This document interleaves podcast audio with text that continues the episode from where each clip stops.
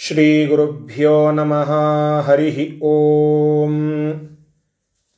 ನಾರಾಯಣಾಯ ಪರಿಪೂರ್ಣಗುಣಾಣವಾಯ ವಿಶ್ವೋದಯಸ್ಥಿತಿಲಯೋ ನಿಯತಿಪ್ರದಾಯ ಜ್ಞಾನಪ್ರದಾಯ ವಿಬುಧಾಸುರಸೌಖ್ಯದುಃಖ ಸತ್ಕಾರಣಾಯ ವಿತತಾಯ ನಮೋ ನಮಸ್ತೆ ಅಸ್ಮದ್ಗುರು ಸಮಾರಂಭಾಂ ಟೀಕಾಕೃತ್ಪಾದ ಮಧ್ಯಮಾಂ श्रीमदाचार्यपर्यन्तां वंदे गुरुपरम्परां विद्यापीठविधातारं विद्यावारिधिचन्दिरं विद्यार्थिवत्सलं वंदे महामहिमसद्गुरुं श्रीगुरुभ्यो नम। हरिः ओम्।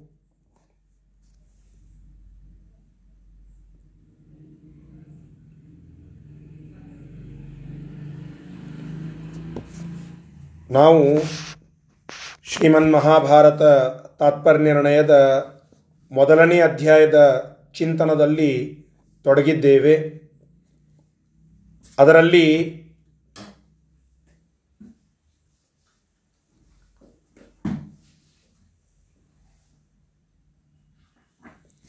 ಅದರಲ್ಲಿ ವೇದದ ಅನೇಕ ಮಾತುಗಳನ್ನು ಉಲ್ಲೇಖ ಮಾಡುತ್ತಾ ವಿಷ್ಣು ಸರ್ವೋತ್ತಮತ್ವದ ಪ್ರತಿಪಾದನವನ್ನು ನಮಗೆ ತಿಳಿಸಿಕೊಡ್ತಾ ಇದ್ರು. ಅರವತ್ನಾಲ್ಕನೆಯ ಶ್ಲೋಕದವರೆಗೆ ಪಾಠ ಬಂದಿತ್ತು. ಅರವತ್ನಾಲ್ಕನೆಯ ಶ್ಲೋಕದಲ್ಲಿ ಹೇಳುತ್ತಾರೆ, ಯದಾ ಪಶ್ಯ ಪಶ್ಯತೆ ರುಕ್ಮವರ್ಣಂ, ಕರ್ತಾರಮೀಶಂ ಪುರುಷಂ ಬ್ರಹ್ಮಯೋನಿಂ, ತದಾ ವಿದ್ವಾನ್ ಪುಣ್ಯಪಾಪೇ ವಿಧೂಯ ನಿರಂಜನ ಪರಮಂ ಸಾಮ್ಯಮುಪೈತಿ. ಯಾವ ಕಾಲದಲ್ಲಿ ಒಬ್ಬ ಜೀವ ರುಕ್ಮವರ್ಣನಾಗಿ ಇರ್ತಕ್ಕಂತಹ ಜಗತ್ತಿನ ಕರ್ತ ಆಗಿರ್ತಕ್ಕಂತಹ ಸರ್ವಸ್ವಾಮಿಯಾದ ಪರಮಪುರುಷನಾದ ಬ್ರಹ್ಮದೇವರ ತಂದೆಯಾದ ಪರಮಾತ್ಮನನ್ನ ನೋಡುತ್ತಾನೋ. ಆ ಕಾಲಕ್ಕೆ ಅವ ತನ್ನ ಆ ಎಲ್ಲ ಕರ್ಮಬಂಧನವನ್ನು ತೊಡೆದು ಹಾಕಿ ಶ್ರೇಷ್ಠವಾಗಿರತಕ್ಕಂತಹ ಪರಮಾತ್ಮನ ಸಾಮ್ಯವನ್ನು ಅವನಂತೆ ನಿರ್ಧುಕ್ಕಿತ್ವ ಮತ್ತು ನಿರ್ಲೇಪತ್ವ, ನಿರಂಜನತ್ವ ಇವೆಲ್ಲವನ್ನು ಪಡಿತಾನೆ. ಆದ್ದರಿಂದ ಪರಮಾತ್ಮ ಮತ್ತು ಜೀವಾತ್ಮ ಭಿನ್ನರಾಗಿದ್ದಾರೆ. ಮುಕ್ತನಾದ ಮೇಲೂ ಮುಕ್ತಿಯಲ್ಲೂ ಪರಮಾತ್ಮ ಮತ್ತು ಮುಕ್ತನಾಗಿರತಕ್ಕಂಥವನು ಇಬ್ಬರೂ ಭಿನ್ನರಾಗಿ ಇರುತ್ತಾರೆ, ಅವರಲ್ಲಿ ಭೇದ ಇರುತ್ತದೆ ಎಂಬುದಾಗಿ ಪರಮಾತ್ಮನ ಸರ್ವೋತ್ತಮತ್ವದ ಒಂದು ಪ್ರತಿಪಾದನವನ್ನು ಮಾಡುವ ವೇದದ ಮಾತನ್ನು ಉಲ್ಲೇಖ ಮಾಡಿದರು. ಅಲ್ಲಿಯವರೆಗೆ ಪಾಠ ಬಂದಿತ್ತು. ಇನ್ನೊಂದು ವೇದದ ಮಂತ್ರವನ್ನು ಮುಂದಿನ ಒಂದು ಶ್ಲೋಕದಲ್ಲಿ ಹೇಳುತ್ತಾ ಇದ್ದಾರೆ. ಆ ಅರವತ್ತೈದನೆಯ ಶ್ಲೋಕ, ಅದನ್ನು ಈಗ ನೋಡಬೇಕು. ಯೋ ವೇದ ನಿಹಿತಂ ಗುಹಾಯಾಂ ಪರಮೇ ವ್ಯೋಮನ್ यो वेदनिहितं गुहाययां परमे योमन् ಸೋಷ್ಣುತೆ ಸರ್ವಾನ್ ಕಾಮಾನ್ सोऽश्नुते सर्वान् कामान् ಸಹ ಬ್ರಹ್ಮಣ ವಿಪಶ್ಚಿತ सह ब्रह्मणा विपश्चिता ಇದು ಬ್ರಹ್ಮವಲ್ಲಿ ಅಂತ ಹೇಳಿ ಈ ತೈತ್ತರಿಯ ಉಪನಿಷತ್ತಿನಲ್ಲಿ ಬರ್ತದೆ ತೈತ್ತರಿಯ ಉಪನಿಷತ್ತಿನಲ್ಲಿ ಮೂರು ಪ್ರಸಿದ್ಧವಾದ ವಲ್ಲಿಗಳು ಅಂತ ಇವೆ, ಭಾಗಗಳು. ಶಿಕ್ಷಾವಲ್ಲಿ, ಬ್ರಹ್ಮಾನಂದಾವಲ್ಲಿ ಅಥವಾ ಅದನ್ನೇ ಬ್ರಹ್ಮವಲ್ಲಿ ಅಂತ ಕರೀತೇವೆ. ಮತ್ತು ಭೃಗುವಲ್ಲಿ ಎಂಬುದಾಗಿ ಮೂರು ವಲ್ಲಿಗಳು, ಭಾಗಗಳು ಅಂತ ಅರ್ಥ. ಅದರಲ್ಲಿ ಬರುವ ಆ ಬ್ರಹ್ಮವಲ್ಲಿ ಅನ್ನುವಂತಹ ಒಂದು ಭಾಗದಲ್ಲಿ ಈ ಮಂತ್ರ ಬರ್ತದೆ ಯೋ ವೇದ ನಿಹಿತಂ ಗುಹಾಯಾಂ ಪರಮೇ ವ್ಯೋಮನ್ ಸೋಷ್ಣುತೆ ಸರ್ವಾನ್ ಕಾಮಾನ್ ಸಹ ಬ್ರಹ್ಮಣ ವಿಪಶ್ಚಿತ. ಈ ಮಾತು ಇಲ್ಲಿ ಆಚಾರ್ಯರು ಉಲ್ಲೇಖ ಮಾಡುತ್ತಾ ಇದ್ದಾರೆ. ಏನು ಹೇಳುತ್ತಾ ಇದ್ದಾರೆ ನೋಡಿ. ಯೋ ಅಂದರೆ ಯಹ, ಯಾವ ವ್ಯಕ್ತಿಯು ಗುಹಾಯಾಮ್ ಗುಹಾಯಾಮ್ ಅಂತಂದರೆ ಹೃದಯ ಗುಹೆಯಲ್ಲಿ ಇರತಕ್ಕಂತಹ. ಪರಮೇ ವ್ಯೋಮನ್. ಪರಮೇ ಶ್ರೇಷ್ಠವಾಗಿರತಕ್ಕಂತಹ ವ್ಯೋಮನ್. ಆಕಾಶದಲ್ಲಿ ನಿಹಿತಂ ಇರುವಂತಹ ಹೃದ್ಗುಹೆಯಲ್ಲಿ ಶ್ರೇಷ್ಠವಾದ ಆಕಾಶದಲ್ಲಿ ಇರತಕ್ಕಂತಹ ನಿಂತಿರುವಂತಹ ಪರಮಾತ್ಮನಂ ಅಂತ ಅರ್ಥ. ಅಂದ್ರೆ ಪರಮಾತ್ಮನನ್ನು ವೇದ ತಿಳಿದುಕೊಳ್ಳುತ್ತಾನೋ, ಅಪರೋಕ್ಷೀಕರಿಸಿಕೊಳ್ಳುತ್ತಾನೋ, ಅಂತಹ ವ್ಯಕ್ತಿ ಸಹ ಅವನು ವಿಪಶ್ಚಿತ ಬ್ರಹ್ಮಣ. ಆ ಪರಮಾತ್ಮನು ಅಂದರೆ ಅಂತಹ ವ್ಯಕ್ತಿಯು ಯಾವ ವ್ಯಕ್ತಿ ತನ್ನ ಹೃದ್ಗುಹೆಯಲ್ಲಿ ಇರುವ, ಶ್ರೇಷ್ಠವಾಗಿರುವ ಆಕಾಶದಲ್ಲಿ ನಿಂತಿರತಕ್ಕಂತಹ ಪರಮಾತ್ಮನನ್ನ ಅಪರೋಕ್ಷೀಕರಿಸಿಕೊಳ್ಳುತ್ತಾನೋ. ಅವನು ಅವ ಬ್ರಹ್ಮಣ, ಅಂದರೆ ಚತುರ್ಮುಖ ಬ್ರಹ್ಮದೇವರಿಂದ ಪರಬ್ರಹ್ಮಣ, ಪರಬ್ರಹ್ಮನಿಂದ ಸರ್ವಾನ್ ಕಾಮಾನ್ ಅಶ್ನುತೆ, ಎಲ್ಲ ತನ್ನ ಕಾಮನೆಗಳನ್ನು ಪೂರ್ಣಗೊಳಿಸಿಕೊಳ್ಳುತ್ತಾನೆ. ಅಂದರೆ ಚತುರ್ಮುಖ ಬ್ರಹ್ಮದೇವರಿಂದ ಅವರ ಮೂಲಕವಾಗಿ ಪರಬ್ರಹ್ಮನ ಅನುಗ್ರಹದಿಂದ ಎಲ್ಲ ಪ್ರಕಾರವಾಗಿರತಕ್ಕಂತಹ ಕಾಮನೆಗಳನ್ನು ಪೂರ್ಣಗೊಳಿಸಿಕೊಳ್ಳುತ್ತಾನೆ. ಅರ್ಥಾತ್ ಅರ್ಥಾತ್ ಚತುರ್ಮುಖ ಬ್ರಹ್ಮದೇವರನ್ನ ಜೊತೆ ಮಾಡಿಕೊಂಡು ಅವರ ಜೊತೆಯಲ್ಲಿ ಮೋಕ್ಷವನ್ನು ಪಡೀತಾನೆ ಎಂಬುದಾಗಿ ಇಲ್ಲಿ ಹೇಳುತ್ತಾರೆ. ಅದಕ್ಕೆ ಟಿಪ್ಪಣಿಯಲ್ಲಿ ಬರೀತಾರೆ. ಶ್ರುತಿದ್ವಯೇ ವಿಷ್ಣು ಅಪರೋಕ್ಷ ಜ್ಞಾನಾತ್ ಮುಕ್ತಿ ಉಕ್ತಾಭವತಿ. ಇಲ್ಲಿ ಹೇಳಿರ್ತಕ್ಕಂತಹ ಈ ಶ್ರುತಿ ಏನು ಹೇಳ್ತಾ ಇದೆ ಅಂತಂದರೆ, ಪರಮಾತ್ಮನನ್ನ ಯಾವ ವ್ಯಕ್ತಿ ತಿಳಿದುಕೊಳ್ಳುತ್ತಾನೋ, ಅಪರೋಕ್ಷೀಕರಿಸಿಕೊಳ್ಳುತ್ತಾನೋ, ಅಂತಹ ವ್ಯಕ್ತಿಗೇನೆ ಮೋಕ್ಷ. ಅಂದರೆ, ಅವನನ್ನ ಅಪರೋಕ್ಷೀಕರಿಸಿಕೊಳ್ಳದೆ ಮೋಕ್ಷ ಇಲ್ಲ ಅಂತಾಯ್ತಲ್ಲ ಮೋಕ್ಷ ಬೇಕು ಅಂದರೆ ಪರಮಾತ್ಮನ ಅನುಗ್ರಹ ಅತ್ಯಂತ ಅವಶ್ಯಕ ಎಂಬುದು ದಿಟ ಅಂತ ಆಯ್ತಲ್ಲ. ಮತ್ತೆ ಈ ಬೇಸ್ ಮೇಲೆ ನೋಡಿದರೆ ಈ ಒಂದು ವೇದಮಂತ್ರದ ಸಾರಭೂತ ಅರ್ಥ ಏನು? ಪರಮಾತ್ಮನ ಅನುಗ್ರಹ ಅದು ಮೋಕ್ಷಕ್ಕೆ ಕಾರಣ. ಮೋಕ್ಷ ಕೊಡುವ ಮುಕುಂದ ಪರಮಾತ್ಮನೇ, ವಿಷ್ಣುವೇ. ಅಂದರೆ ಅವನೇ ಶ್ರೇಷ್ಠ ಅಂತ ಮತ್ತಿನ್ನೇನು ಪ್ರತ್ಯೇಕವಾಗಿ ಹೇಳಬೇಕು? ಎಂಬುದಾಗಿ ಈ ಒಂದು ವೇದದ ಮಾತನ್ನ ಇಲ್ಲಿ ಉಲ್ಲೇಖ ಮಾಡಿ ಆ ಪರಮಾತ್ಮನ ಶ್ರೇಷ್ಠತ್ವವನ್ನು ಇಲ್ಲಿ ಈ ಒಂದು ವೇದ ಮಂತ್ರದ ಮೂಲಕವಾಗಿ ತಿಳಿಸಿಕೊಡ್ತಾ ಇದ್ದಾರೆ. ಅದೇ ರೀತಿಯಾಗಿ ಮತ್ತೆ ಮುಂದುವರೆದು ಋಗ್ವೇದದ ಇನ್ನೊಂದು ಮಂತ್ರವನ್ನು ಉದಾಹರಣೆ ಮಾಡುತ್ತಾ ಇದ್ದಾರೆ. ನೋಡಿ, ಸ್ವಲ್ಪ ಪಾಠಕ್ಕೆ ಲಿಂಕ್ ತಂದುಕೊಳ್ಳಬೇಕು. ಹಿಂದೆ ಏನು ಹೇಳಿದರು?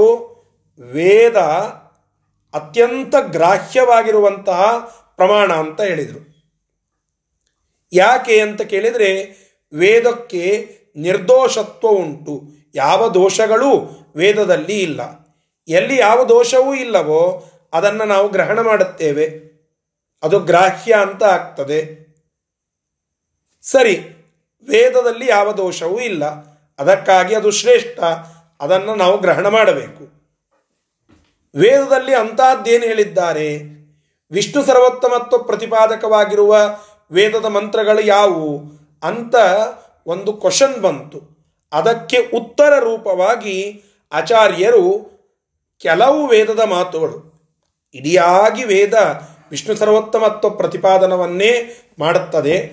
ಅದರಲ್ಲಿರುವ ಕೆಲವು ಮಂತ್ರಗಳನ್ನು ಸುಮ್ಮನೆ ಸ್ಯಾಂಪಲ್ ಆಗಿ ಇಲ್ಲಿ ಉದಾಹರಣೆ ಮಾಡುತ್ತಾ ಇದ್ದಾರೆ. ಅವುಗಳನ್ನು ನಾವು ಕಲಿತಾ ಇದ್ದೇವೆ. ಅಂಬ್ರಣಿ ಸೂಕ್ತದ ಮಂತ್ರವನ್ನು ಹೇಳಿದರು. ಗೃತ್ಸಮದ ಆ ಋಷಿಗಳ ಒಂದು ಮಂತ್ರ ಅಲ್ಲಿ ಬಂದಿರುವಂಥ ಅವರಿಗೆ ಸ್ಫುರಣವಾಗಿರುವಂತಹ ಮಂತ್ರವನ್ನು ಹೇಳಿದರು.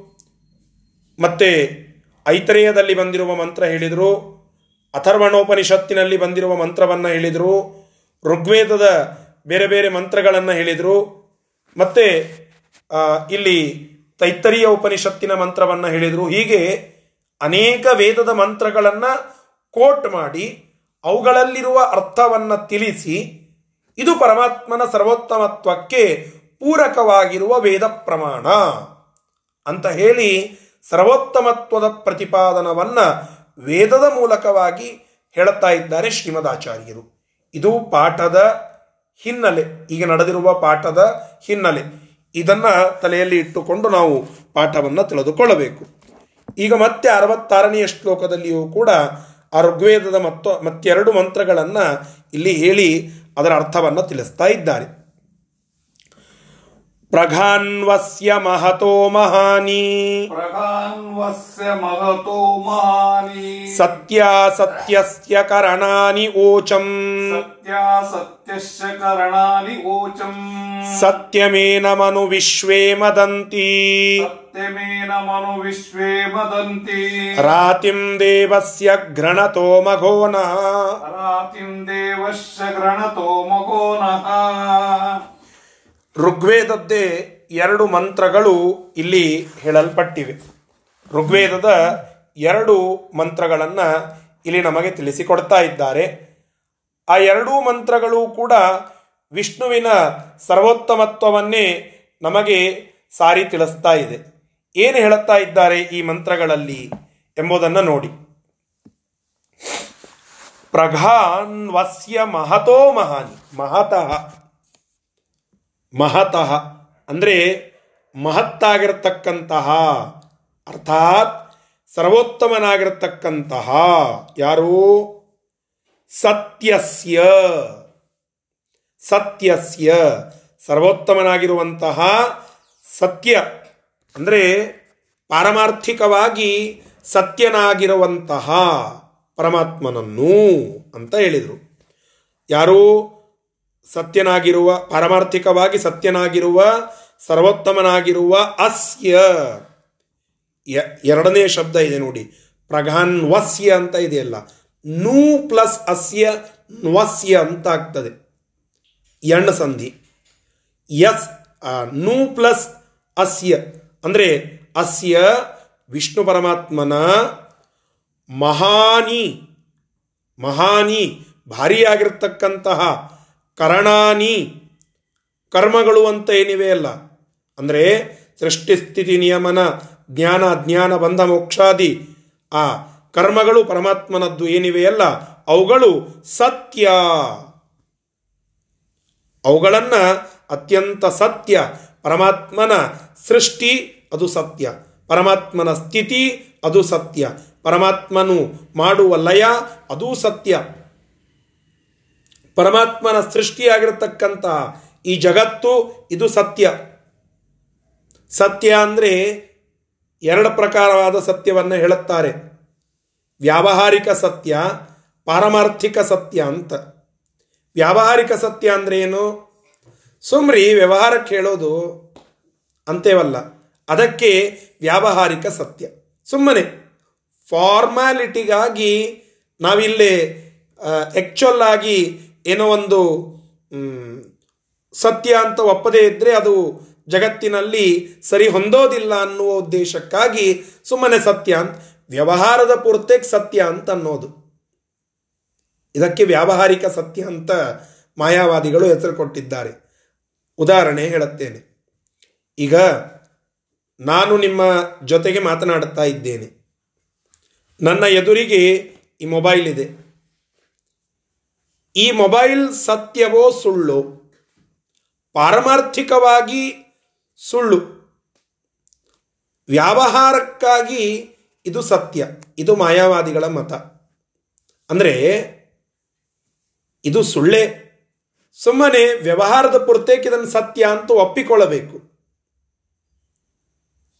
ಈ ಸದ್ದು ವ್ಯವಹಾರಕ್ಕೆ ಬೇಕಾಗಿದೆ ಅಲ್ಲ, ಅದಕ್ಕಾಗಿ ಇದನ್ನು ಸತ್ಯ ಅಂತ ಒಪ್ಪಿಕೊಳ್ಳಬೇಕು. ಇದು ಯಾವ ರೀತಿಯಾಗಿ ಅವರು ಪ್ರೂವ್ ಮಾಡುತ್ತಾರೋ ಅಥವಾ ಇದನ್ನು ಹೇಗೆ, ನಾವು ಇದನ್ನು ಕೇಳಿ ಹೇಗೆ ಕನ್ವಿನ್ಸ್ ಆಗಬೇಕು ನಾ ತಿಳಿಯೇ. ಆದರೆ ಅವರು ಹೇಳುವ ಮತ ಇಷ್ಟು. ಇದು ವ್ಯಾವಹಾರಿಕವಾಗಿ ಸತ್ಯ. ಸುಮ್ಮನೆ ಆ ಒಂದು ಕೆಲಸದ ಪೂರ್ತೇಕ ವ್ಯವಹಾರಕ್ಕಾಗಿ ಇದನ್ನು ಸತ್ಯ ಅಂತ ಒಪ್ಪಿಕೊಳ್ಳೋಣ. ನಿಜವಾಗಿ ಸತ್ಯ ಅಲ್ಲ ಅದು. ಸುಳ್ಳು. ಅದನ್ನಾದರೂ ನಿಜವಾಗಿ ಅಂತಾರಲ್ಲ, ಅದು ನಂಬಬೇಕಾದಂತಹ ಮಾತು. ಸರಿ, ಈ ರೀತಿಯಾಗಿ ಹೇಳುತ್ತಾರೆ. ಅಂತಹ ಸತ್ಯವ ಅಲ್ಲ ಅಂತ ಹೇಳುತ್ತಾನೆ. ಅಲ್ಲ ಅಂತ ಹೇಳುತ್ತಾನೆ ಪರಮಾತ್ಮ. ವೇದದ ಮಾತು ಇಲ್ಲಿ ಬರ್ತಾ ಇರೋದು ದಯವಿಟ್ಟು ಎಲ್ಲರೂ ಮ್ಯೂಟ್ ಮಾಡಿಕೊಳ್ಳಬೇಕು. ಸರ್ವೋತ್ತಮನಾಗಿರ್ತಕ್ಕಂತಹ, ಪಾರಮಾರ್ಥಿಕವಾಗಿ ಸತ್ಯನಾಗಿ ಇರತಕ್ಕಂತಹ ವಿಷ್ಣು ಪರಮಾತ್ಮನ ಶ್ರೇಷ್ಠವಾಗಿರುವ ಸೃಷ್ಟಿ ಸ್ಥಿತಿ ಮೊದಲಾದ ಕರಣಾನಿ, ಎಲ್ಲ ಕರ್ಮಗಳು ಸತ್ಯ, ಅತ್ಯಂತ ಸತ್ಯವಾಗಿ ಇವೆ ಎಂಬುದಾಗಿ ನೂ ಪ್ರ ಓಚಂ ಅದನ್ನು ಗಟ್ಟಿಯಾಗಿ ಇಲ್ಲಿ ಪ್ರತಿಪಾದನ ಮಾಡಿ ಹೇಳ್ತಾ ಇದ್ದಾರೆ. ನು ಅಂದರೆ ನಿಶ್ಚಿತವಾಗಿ ಇದು ಇದೆ. ಈಗ ಇದೇನಿದೆಯಲ್ಲ ಇದು ನಿಶ್ಚಿತವಾಗಿ ಇರುವಂತಹದ್ದು ಎಂಬುದಾಗಿ ಹೇಳಲ್ಪಟ್ಟಿದೆ ಅಂತ ತಿಳಿಸ್ತಾ ಇದ್ದಾರೆ.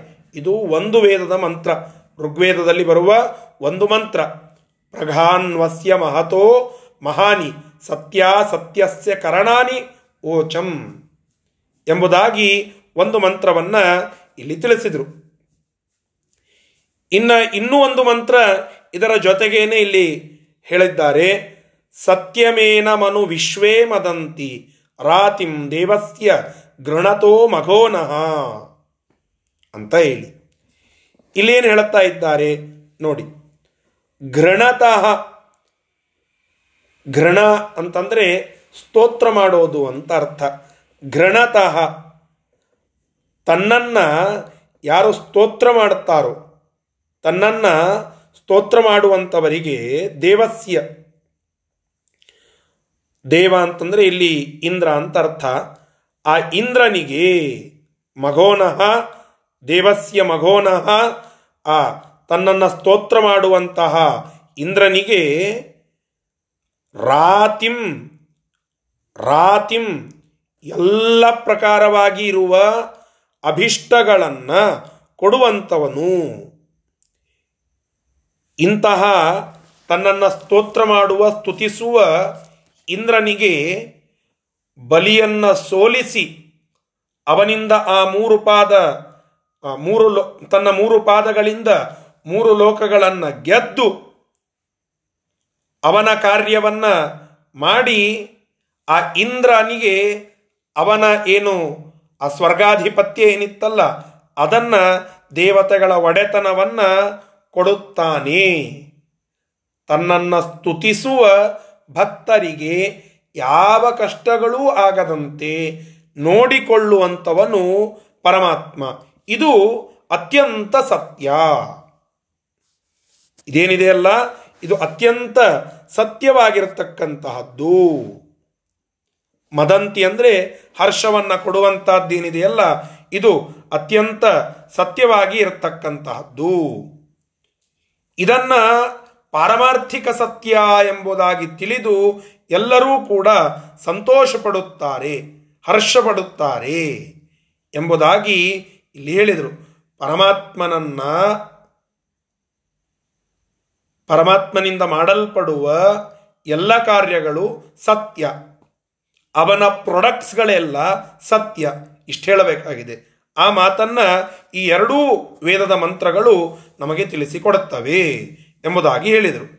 ಸರಿ, ಇನ್ನೂ ಒಂದು ಮಾತನ್ನು, ಇನ್ನೂ ಒಂದು ವೇದದ ಮಂತ್ರವನ್ನು ಇಲ್ಲಿ ನಮಗೆ ತಿಳಿಸಿ ಹೇಳುತ್ತಾ ಇದ್ದಾರೆ. ಆ ಮಂತ್ರ ಇಲ್ಲಿ ಇದೆ. ಅದರಲ್ಲಿಯೂ ಎರಡು ಋಗ್ವೇದದ ಮಂತ್ರಗಳನ್ನು ಕೋಟ್ ಮಾಡುತ್ತಾರೆ.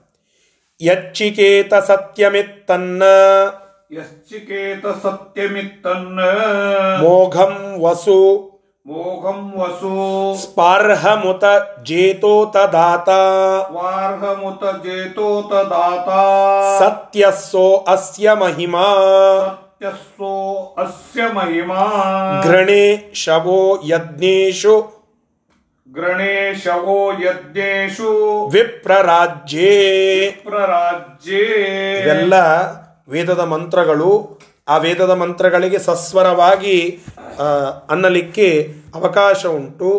ಅಂತಹ ಆ ವೇದದ ಮಾತುಗಳನ್ನು ಇಲ್ಲಿ ಕೇವಲ ಕೋಟ್ ಮಾಡ್ತಾ ಇದ್ದಾರೆ. ಅವುಗಳನ್ನು ಶ್ಲೋಕ ರೂಪಕ್ಕೆ ತಂದುಕೊಟ್ಟಿದ್ದಾರೆ. ಹೀಗಾಗಿ ಆ ಮೊದಲಿನ ಶ್ಲೋಕದ ಧಾಟಿಯಲ್ಲಿಯೇ ಈ ಶ್ಲೋಕಗಳನ್ನು ಅನ್ನಲಿಕ್ಕೆ ಬರೋದಿಲ್ಲ. ವೇದದ ಮಂತ್ರಗಳನ್ನೇ ಡೈರೆಕ್ಟ್ ಆಗಿ ಕೋಟ್ ಮಾಡಿದ್ದಾರೆ. ಆದ್ದರಿಂದ ಅದೇ ಮೊದಲೇ ಹೇಗೆ ನಾರಾಯಣಾಯ ಪರಿಪೂರ್ಣ ಗುಣಾರ್ಣವಾಯ ವಿಶ್ವೋದಯ ಸ್ಥಿತಿಲಯೋ ನಿಯತಿಪ್ರದಾಯ. ಹೀಗೆ ಒಂದೆಂಟೋನ್ ಇದೆ ಅಲ್ಲ ಅದಕ್ಕೆ. ಅದೇ ಒಂದು ಧಾಟಿಯಲ್ಲಿ ನಾವು ಈ ಶ್ಲೋಕಗಳನ್ನು ಅನ್ಲಿಕ್ಕೆ ಬರೋದಿಲ್ಲ. ಯಾಕೆಂದರೆ ವೇದದ ಮಂತ್ರಗಳನ್ನು ಯಥಾವತ್ತಾಗಿ ತಂದು ಇಲ್ಲಿ ಕೋಟ್ ಮಾಡಿದ್ದಾರೆ. ಅದಕ್ಕಾಗಿ ಆ ರೀತಿಯಾಗಿ ಅನ್ನಲಿಕ್ಕೆ ಬರೋದಿಲ್ಲ. ಆದರೆ ಇದು ಶ್ಲೋಕ ರೂಪದಿಂದ ಅವುಗಳನ್ನು ಹೇಳುತ್ತಾ ಇರೋದು. ಇಷ್ಟನ್ನು ನಾವು ಇಲ್ಲಿ ಅರ್ಥ ಮಾಡಿಕೊಳ್ಳಬೇಕು. ಈ ಒಂದು ಶ್ಲೋಕದಲ್ಲಿ ಏನು ಹೇಳುತ್ತಾ ಇದ್ದಾರೆ ಅಂತಂದರೆ, ಯಚ್ಚಿಕೇತ ಸತ್ಯಮಿತ್ತನ್ನ ಮೋಘಂ ವಸು ಸ್ಪಾರ್ಹಮುತ ಜೇತೋತದಾತ. ಇದು ಒಂದು ಮಂತ್ರ. ಇನ್ನೊಂದು, ಸತ್ಯಸ್ಸೋ ಅಸ್ಯ ಮಹಿಮಾ ಗಣೇಶವೋ ಯಜ್ಞೇಶು ವಿಪ್ರರಾಜ್ಯೇ ಎಂಬುದು ಮತ್ತೊಂದು ಮಂತ್ರ. ಯಚ್ಚಿಕೇತ, ಚಿಕೇತ ಅಂದರೆ ಕೃತವಾನ್ ಅಂತ ಬರೀತಾರೆ. ಯಾರು? ಯಾವ ಕೆಲಸವನ್ನು ಮಾಡುತ್ತಾರೋ. ತತ್ ಸತ್ಯಮಿತ್ ಸತ್ಯಮೇವ. ಯಚ್ಚಿಕೇತ ಸತ್ಯಮಿತ್. ಯಾರು ಒಂದು ಕೆಲಸವನ್ನು ಮಾಡುತ್ತಾರೋ, ಯಾವನಿಂದ ಈ ಕೆಲಸ ಆಗಲ್ಪಡುತ್ತದೋ ಅಂತಹ ಶ್ರೀಹರಿಯು ತತ್ ಸತ್ಯಮಿತ್ ಸತ್ಯಮೇವ. ಅವನಿಂದ ಮಾಡಲ್ಪಟ್ಟಂತಹ ಇದೆಲ್ಲ ಸತ್ಯವೇ ಆಗಿದೆ. ಪರಮಾತ್ಮನಿಂದ ಹೇಳಲ್ಪಟ್ಟಂತಹದ್ದು ಮಾಡಲ್ಪಟ್ಟಂತಹದ್ದು, ಅಭಿಷ್ಟೆಗಳನ್ನು ಪೂರ್ಣ ಮಾಡಿರ್ತಕ್ಕಂತಹದ್ದು, ಇದೆಲ್ಲ ಅತ್ಯಂತ ಸತ್ಯ. ಮೂರು ಲೋಕಗಳ ಎಲ್ಲ ವಸ್ತುಗಳನ್ನು ಬಲಿಯಿಂದ ಗೆದ್ದುಕೊಂಡು, ಬಲಿ ಅದನ್ನು ಪೂರ್ಣವಾಗಿ, ತಾನು ತನ್ನ ಸಾಮ್ರಾಜ್ಯವನ್ನು ಪೂರ್ಣವಾಗಿ ವಿಸ್ತಾರ ಮಾಡಿಕೊಂಡಿದ್ದ. ಆ ಮೂರೂ ಲೋಕಗಳನ್ನು ತನ್ನ ಆಧೀನ್ಯದಲ್ಲಿ ಇಟ್ಟುಕೊಂಡಿದ್ದ. ಅಂತಹ ಬಲಿಯನ್ನ ಪುಟ್ಟ ವಾಮನನಾಗಿ ಅವತಾರ ಮಾಡಿ ಮೂರು ಪಾದಗಳನ್ನು ಕೇಳಿ ಇಡಿಯಾಗಿ ತ್ರಿವಿಕ್ರಮನಾಗಿ ಆ ಇಡೀ ಮೂರೂ ಲೋಕಗಳನ್ನು ಪಡೆದು ಅದನ್ನು ಇಂದ್ರದೇವರಿಗೆ ಕೊಟ್ಟಿರ್ತಕ್ಕಂತಹ ಆ ಪರಮಾತ್ಮ ಯಚ್ಚಿಕೇತ. ಯಾರು ಇದನ್ನು ಮಾಡಿದರೋ, ಚಕಾರ ಯಾರು ಇದನ್ನು ಮಾಡಿದರೋ ಅಂತಹ ಇಂದ್ರನಿಗೆ ಎಲ್ಲ ಭಾಗ್ಯವನ್ನು ಕೊಟ್ಟಿರತಕ್ಕಂತಹ ಆ ಭಗವಂತನನ್ನು, ಆ ಭಗವಂತ ಏನೇನು ಮಾಡಿದ್ದಾನೋ, ಯಚ್ಚಿಕೇತ, ತತ್ ಸತ್ಯಮಿತ್, ಅದೆಲ್ಲ ಸತ್ಯವಾಗಿ ಇದೆ. ಭಗವಂತನಿಂದ ಮಾಡಲ್ಪಟ್ಟ ಎಲ್ಲ ಕಾರ್ಯಗಳು ಸತ್ಯ. ಅರ್ಥಾತ್ ಅವನಿಂದ ಸೃಷ್ಟವಾದ ಈ ಜಗತ್ತು ನಿತ್ಯ ಸತ್ಯ. ಅರ್ಥಾತ್ ಪಾರಮಾರ್ಥಿಕ ಸತ್ಯ. ನಿತ್ಯ ಅಂತಂದರೆ ಬೇರೆ ಅರ್ಥ ಅಲ್ಲ. ನಿತ್ಯ ಸತ್ಯ ಅನ್ನೋದಕ್ಕೆ ಇಷ್ಟೇ ಅರ್ಥ. ಪಾರಮಾರ್ಥಿಕ ಸತ್ಯ ಅಂತ. ಇಂತಹ ಈ ಜಗತ್ತಿನ ಸೃಷ್ಟಿಯನ್ನು ಪರಮಾತ್ಮ ಮಾಡಿದ್ದಾನೆ. ಅಂದ ಮೇಲೆ ಪರಮಾತ್ಮನಿಂದ ಸೃಷ್ಟವಾದದ್ದು ಇದು ಅತ್ಯಂತ ಸತ್ಯ. ಎಂದೂ ಕೂಡ ವ್ಯರ್ಥ ಅಲ್ಲ. ಮೋಘ ಅಂದರೆ ವ್ಯರ್ಥ. ಇದು ಮೋಘ ಅಲ್ಲ. ಇದು ಅತ್ಯಂತ ಸತ್ಯವಾಗಿ ಇರತಕ್ಕಂತಹದ್ದು. ಇಂತಹ ಈ ಸತ್ಯವಾಗಿರುವಂತಹದ್ದು, ಪರಮಾತ್ಮ ಮಾಡಿರುವಂತಹದ್ದು ಇದು ಶ್ರೇಷ್ಠವಾದದ್ದು. ಇನ್ನು ಎರಡನೇ ಮಂತ್ರದಲ್ಲಿಯೂ ಹೇಳುತ್ತಾರೆ ಸತ್ಯಸ್ಸೋ ಅಸ್ಯ ಮಹಿಮಾ ಗಣೇಶವೋ ಯಜ್ಞೇಶೋ ವಿಪ್ರರಾಜ್ಯೆ. ವಿಪ್ರರಾಜ್ಯೆ, ವಿಪ್ರರ ರಾಜ್ಯದಲ್ಲಿ ವಿಪ್ರ ಪ್ರಧಾನವಾಗಿರುವ ಈ ರಾಷ್ಟ್ರದಲ್ಲಿ ಅರ್ಥಾತ್ ಯಜ್ಞಗಳಲ್ಲಿ ಅಸ್ಯ ಮಹಿಮಾ ಗ್ರಣೆ ಆ ಯಜ್ಞಗಳಲ್ಲಿ ಸುಖವನ್ನ ಮುಖ್ಯ ಉದ್ದೇಶವಾಗಿ ಇಟ್ಟುಕೊಂಡು, ಮೋಕ್ಷವನ್ನು ಮುಖ್ಯ ಉದ್ದೇಶವಾಗಿ ಇಟ್ಟುಕೊಂಡು, ಅಸ್ಯ ಮಹಿಮ, ಆ ಪರಮಾತ್ಮನ ಮಹಿಮೆಯನ್ನು ಗ್ರಣೆ ಯಾವ ವ್ಯಕ್ತಿ ಸ್ತೋತ್ರ ಮಾಡುತ್ತಾನೋ ಅಂಥವನಿಗೆ ಶ್ರೇಷ್ಠವಾದ ಭಾಗ್ಯ ಸಿಗ್ತದೆ. ಹೀಗಾಗಿ ಯಜ್ಞದ ಭೋಕ್ತೃ ಪರಮಾತ್ಮ ಯಜ್ಞ ಫಲವನ್ನು ಕೊಡುವ ದಾತೃ ಪರಮಾತ್ಮ ಅವನೇ ಎಲ್ಲ ಶ್ರೇಷ್ಠವಾಗಿ ಇರುವಂತಹ ಪರಮಾತ್ಮನೇ ಯಜ್ಞ ಭೋಕ್ತೃ, ಯಜ್ಞ ಫಲ ಪ್ರದಾತೃ, ಯಜ್ಞೇಶ್ವರ ಇವೆಲ್ಲವೂ ಕೂಡ ಪರಮಾತ್ಮನೇ ಆಗಿದ್ದಾನೆ. ಅದು ಅತ್ಯಂತ ಸತ್ಯ ಎಂಬುದಾಗಿ ಈ ಋಗ್ವೇದದ ಮಾತು ನಮಗೆ ತಿಳಿಸಿಕೊಡ್ತಾ ಇದೆ. ಒಟ್ಟಿಗೆ ಈ ಎಲ್ಲ ಮಾತುಗಳ ತಾತ್ಪರ್ಯ ಏನು? ಪರಮಾತ್ಮನಿಂದ ಸೃಷ್ಟವಾದದ್ದನ್ನು ಸುಳ್ಳು, ವ್ಯರ್ಥ ಅಂತ ಅನ್ನಲಿಕ್ಕಿಲ್ಲ. ಅದು ಅತ್ಯಂತ ಸತ್ಯ. ಪರಮಾತ್ಮನ ಎಲ್ಲ ಕಾರ್ಯಗಳು ಸತ್ಯವಾಗಿ ಇವೆ. ಸೃಷ್ಟಿ ಸ್ಥಿತಿ ಲಯ ಮೊದಲಾದಂತಹ ಎಲ್ಲ ಕಾರ್ಯಗಳು ಪರಮಾತ್ಮನಿಂದ ಮಾಡಲ್ಪಟ್ಟದ್ದು ಇದು ಸತ್ಯ. ಹೀಗಾಗಿ ಈ ಪ್ರಪಂಚ ಸತ್ಯ. ಸತ್ಯ ಜಗಕ್ಕಿದು ಅಂತ ಪುರಂದರದಾಸರು ಹೇಳಿದ್ದು, ಇದು ಸತ್ಯವಾಗಿರುವಂತಹ ಜಗತ್ತು. ಇಂತಹ ಜಗತ್ತು ಸತ್ಯ ಯಾಕೆ? ಇದು ಪರಮಾತ್ಮನ ಸೃಷ್ಟಿ. ಪರಮಾತ್ಮನ ಸೃಷ್ಟಿಯಾದದ್ದು ಸತ್ಯ ಯಾಕಾಗಬೇಕು? ವೇದ ಹೇಳುತ್ತದೆ, ಯಚ್ಚಿಕೇತ ಸತ್ಯಮಿತ್ ತನ್ನಮೋಘಂ ಯಾವುದು ಪರಮಾತ್ಮನಿಂದ ಸೃಷ್ಟವಾಗಿದೆಯೋ ಅದು ಸತ್ಯವೇ ಸರಿ. ನಮೋಘಂ ವ್ಯರ್ಥ ಅಲ್ಲ, ಅದು ಸತ್ಯ. ವೇದದ ಮಾತು ಉಂಟು. ಹೀಗಾಗಿ ಅವನಿಂದ ಸೃಷ್ಟವಾಗಿರುವ ಜಗತ್ತು ಸತ್ಯ.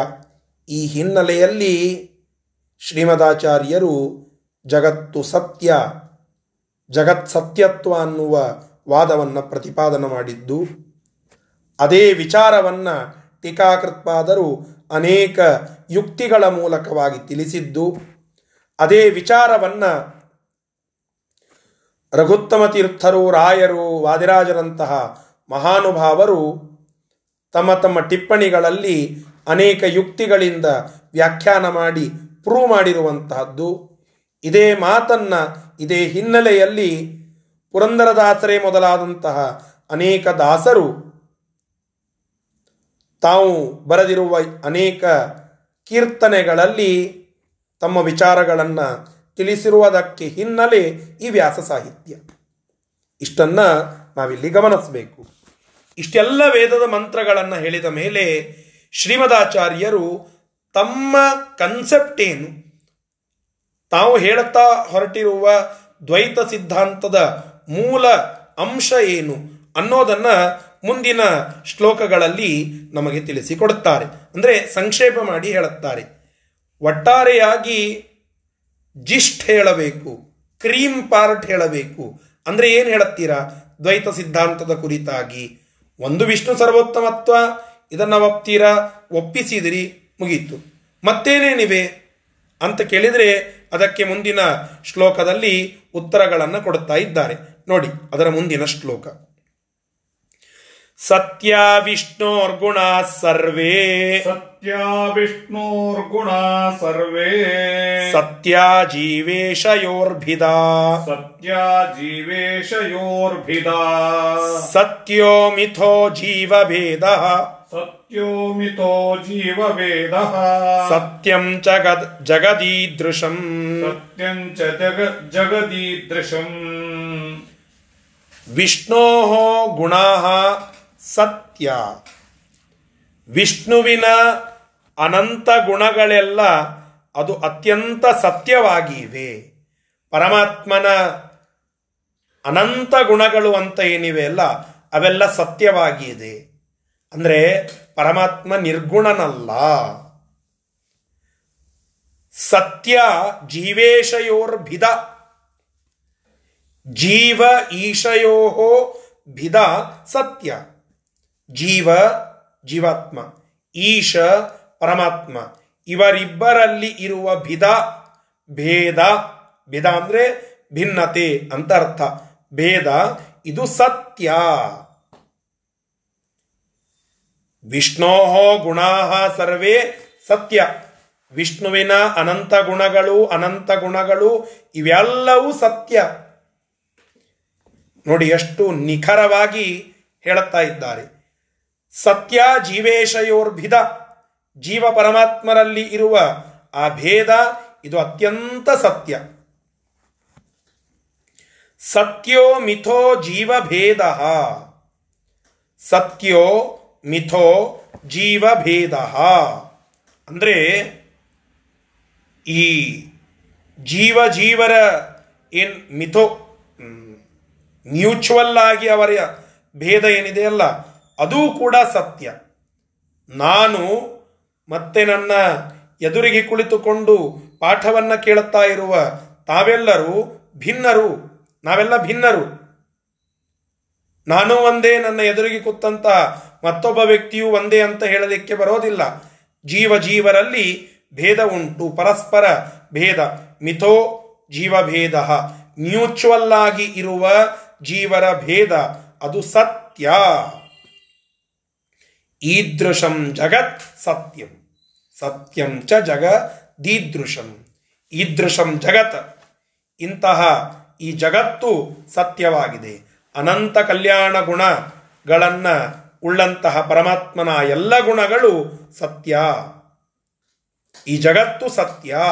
ಅವನ ಸೃಷ್ಟಿ ಇದು ಸತ್ಯ. ಇದನ್ನ ಪುರಂದರದಾಸರು ಬರೆದದ್ದು. ಸತ್ಯ ಜಗಕ್ಕಿದು, ಪಂಚಭೇದವು, ನಿತ್ಯ ಶ್ರೀ ಗೋವಿಂದನ ಸತ್ಯ ಜಗತ್ ಇದು ಅಂತ ಪುರಂದರದಾಸರ ಒಂದು ಮಾತು ಹೊರಡಬೇಕು ಅಂದರೆ ಅದಕ್ಕೆ ಹಿನ್ನೆಲೆ ಶ್ರೀಮದಾಚಾರ್ಯರ ಈ ಮಾತು. ಸತ್ಯ, ಪರಮಾತ್ಮನ ಎಲ್ಲ ಗುಣಗಳು ಸತ್ಯ. ಈ ಜಗತ್ತು ಜಗದೀದೃಶಂ ಸತ್ಯ. ಇಂತಹ ಎಲ್ಲ ಈ ವಸ್ತುಗಳನ್ನು ಉಳ್ಳಂತಹ ಜಗತ್ತು ಅತ್ಯಂತ ಸತ್ಯವಾಗಿದೆ.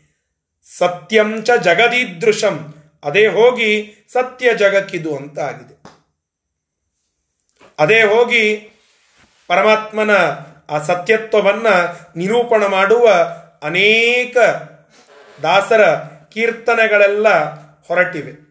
ಹೀಗಾಗಿ ಇದು ಶ್ರೀಮದಾಚಾರ್ಯರು ತಾವು ಗಟ್ಟಿಯಾಗಿ ಮೊಳಗಿಸಿರುವ ಕಹಳೆ.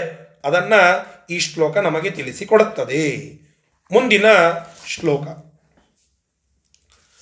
ಅಸ ಅಸತ್ಯ ಸ್ವಗತೋ ಭೇದೋ ಅಸತ್ಯ ಸ್ವಗತೋ ಭೇದೋ ವಿಷ್ಣೋರ್ನಾನ್ಯದ ಸತ್ಯಕಂ ವಿಷ್ಣೋರ್ನಾನ್ಯದ ಸತ್ಯಕಂ ಜಗತ್ ಪ್ರವಾಹ ಸತ್ಯೋಯಂ ಜಗತ್ ಪ್ರವಾಹ ಸತ್ಯೋಯಂ ಪಂಚಭೇದ ಸಮನ್ವಿತ ಪಂಚಭೇದ ಸಮನ್ವಿತಃ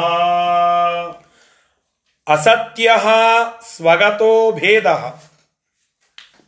ಮತ್ತೇನು ಅಸತ್ಯ ರೀ? ಬರೀ ಸತ್ಯ ಅಸತ್ಯ ಅಂತ ಹೇಳಲಿಕ್ಕತ್ರಿ ಅಸತ್ಯ ಏನು? ಓ, ಅಸತ್ಯ ಏನಂತ ಹೇಳಬೇಕಾ? ಹೇಳುತ್ತೇನೆ ನೋಡಿ. ವಿಷ್ಣುವಿನಲ್ಲಿ ಹೇಳಿರುವ ಎಲ್ಲ ಆ ಭೇದಗಳು ಕೂಡ ಅಸತ್ಯ. ಇದು ಕನ್ಫ್ಯೂಸಿಂಗ್ ಆದ ಲೈನ್ ಆಗಿ ಬಿಡುತ್ತದೆ. ವಿಷ್ಣುವಿನಲ್ಲಿ ಹೇಳಿರುವ ಎಲ್ಲ ಅಸತ್ಯ, ಎಲ್ಲ ಭೇದಗಳು ಅಸತ್ಯ ಅಂತಂದರೆ ಏನು? ವಿಷ್ಣು ಪರಮಾತ್ಮನ ಎಲ್ಲ ರೂಪಗಳಲ್ಲಿ ಹೇಳಿರುವ ಭೇದ ಅದು ಅಸತ್ಯ. ವಿಷ್ಣು ಪರಮಾತ್ಮನ ರೂಪ ರೂಪಗಳಲ್ಲಿ, ಅವಯವ ಅವಯವಗಳಲ್ಲಿ ಹೇಳಿರುವ ಅಭೇದ, ಅರ್ಥ ಸಾರಿ ಭೇದ ಅದು ಅಸತ್ಯ. ಅಂದರೆ ಪರಮಾತ್ಮನ ಎಲ್ಲ ರೂಪಗಳೂ ಅಭಿನ್ನವಾಗಿವೆ. ಪರಮಾತ್ಮನ ಅವಯವಗಳೆಲ್ಲವೂ ಅಭಿನ್ನವಾಗಿ ಇವೆ ಅದನ್ನ ಹೇಳದೇ ಇದ್ರೆ ಅದು ಅಸತ್ಯ, ಅದು ಸುಳ್ಳು ಅಂತ. ಅಂದ್ರೆ ರಾಮ, ಕೃಷ್ಣ ಬೇರೆ ಬೇರೆ ಅಂತಂದ್ರೆ ಅದು ಸುಳ್ಳು. ಯಾಕೆ? ಅದನ್ನ ಹೇಳುತ್ತಾ ಇದ್ದಾರೆ. ಅಸತ್ಯ ಸ್ವಗತೋ ಭೇದ. ವಿಷ್ಣು ಪರಮಾತ್ಮನ ಆ ಸ್ವಗತ ಭೇದ ಏನು ಹೇಳ್ತಾ ಇರಲ್ಲ? ಅದೆಲ್ಲ ಅಸತ್ಯ. ಸ್ವಗತ ಭೇದ ವಿವರ್ಜಿತನಾಗಿರತಕ್ಕಂಥವನು ಪರಮಾತ್ಮ. ನ ಅನ್ಯತ ಸತ್ಯಕಂ. ಅದನ್ನ ಬಿಟ್ಟು ಉಳಿದದ್ದೇನಿದೆಯಲ್ಲ, ಅದೆಲ್ಲವೂ ಕೂಡ ಅದು ಅಸತ್ಯವೇ. ಅಂದರೆ ಇತರ ಯಾವುದೂ ಕೂಡ ಸಾರಿ ಇತರ ಯಾವುದೂ ಕೂಡ ಅಸತ್ಯವಲ್ಲ. ನ ಅನ್ಯತ ಅಸತ್ಯಕಂ. ವಿಷ್ಣು ಪರಮಾತ್ಮನ ರೂಪ ರೂಪಗಳಲ್ಲಿ, ಅವಯವ ಅವಯವಗಳಲ್ಲಿ ಎಂದಿಗೂ ಕೂಡ ಭೇದ ಇಲ್ಲ. ಅಲ್ಲಿ ಹೇಳುವ ಭೇದ ಅದು ಅಸತ್ಯ. ಅದನ್ನ ಬಿಟ್ಟು ನ ಅನ್ಯತ ಅಸತ್ಯಕಂ. ಉಳಿದದ್ದು ಯಾವುದು ಅಸತ್ಯ ಅಲ್ಲ. ಇಂತಹ